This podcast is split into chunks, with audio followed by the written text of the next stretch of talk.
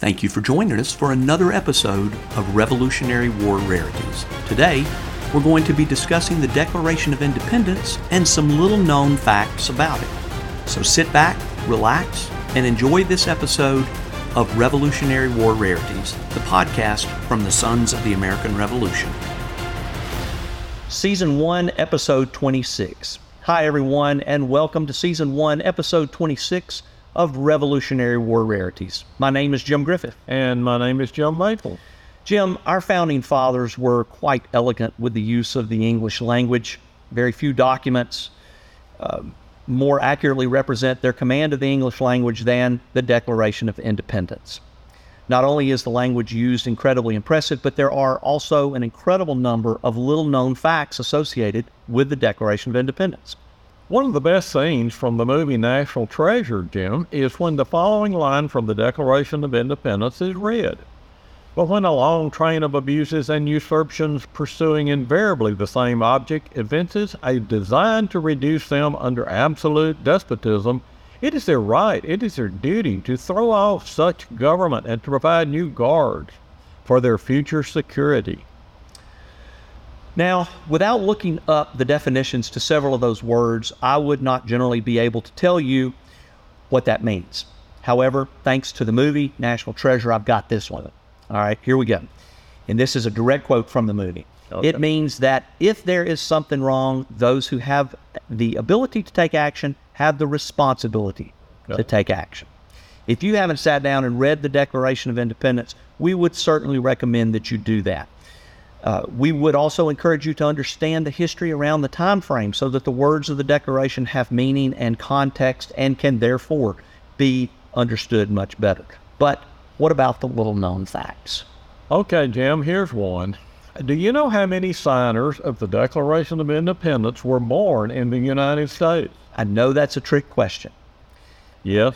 Uh, the answer is none. Yeah. And the answer is none because the United States didn't exist prior to the creation of the Declaration of Independence. So, how many of the signers were born in the colonies would be a more appropriate question, really. And only eight of the 56 signers were born outside of the colonies. Well, that is correct. Okay, here's the next one. How many of the delegates to the Second Continental Congress did not sign the Declaration of Independence? Well, the answer to that, Jim, is eight.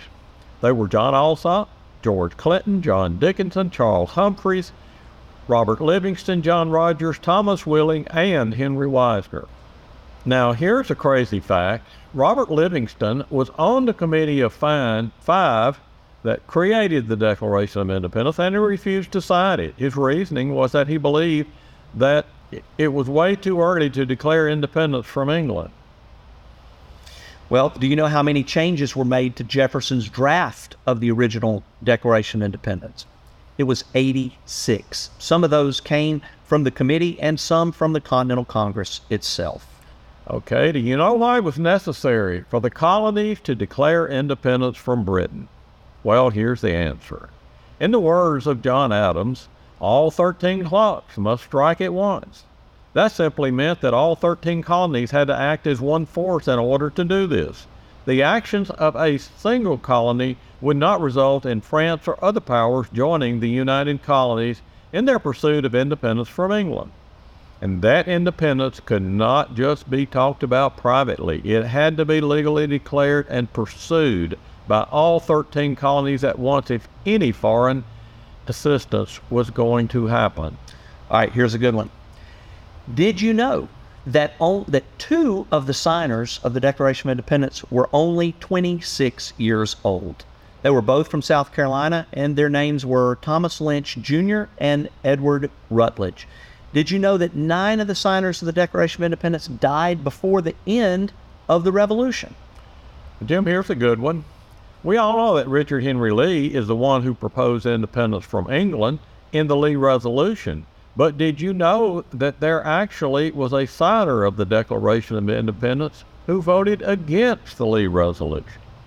It was George Read from Delaware.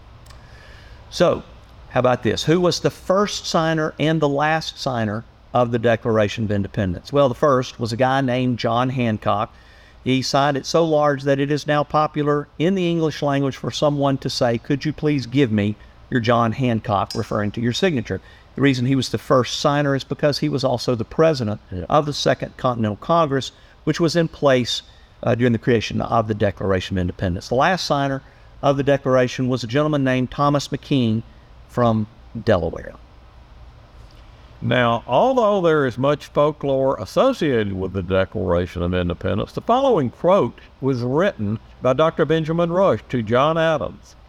He would say, Do you recollect the pensive and awful silence which pervaded the house when we were called up one after another to the table of the President of the Congress to subscribe what we believed by many at that time to be our own death warrant? The silence and the gloom of the morning were interrupted, I well recollect, only for a moment by Colonel Harrison of Virginia, who said to Mr. Gerry at the table, I shall have a great advantage over you, Mr. Gerry, when we're all hung for what we are now doing.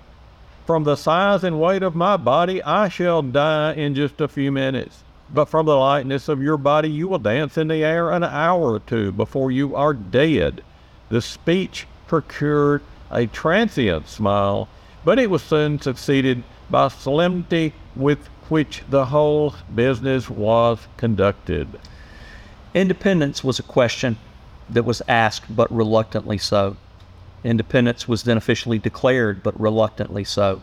The reality of successfully achieving independence was precarious at best. Benjamin Franklin was quoted as saying, We must indeed all hang together, or most assuredly we shall all hang separately. This document, the men who signed it, and the country which was ultimately formed was a leap of faith for everyone. And today, the sons of the American Revolution salute the Declaration of Independence, the men who signed it, and the principles contained within it, which are continuing to influence the evolution of our country and our government. My name is Jim Griffith. And my name is Jim Maples, and we thank you for joining us today. And please be sure to join us for the next episode of Revolutionary War Rarities. This has been a production of the National Society Sons of the American Revolution, www.sar.org.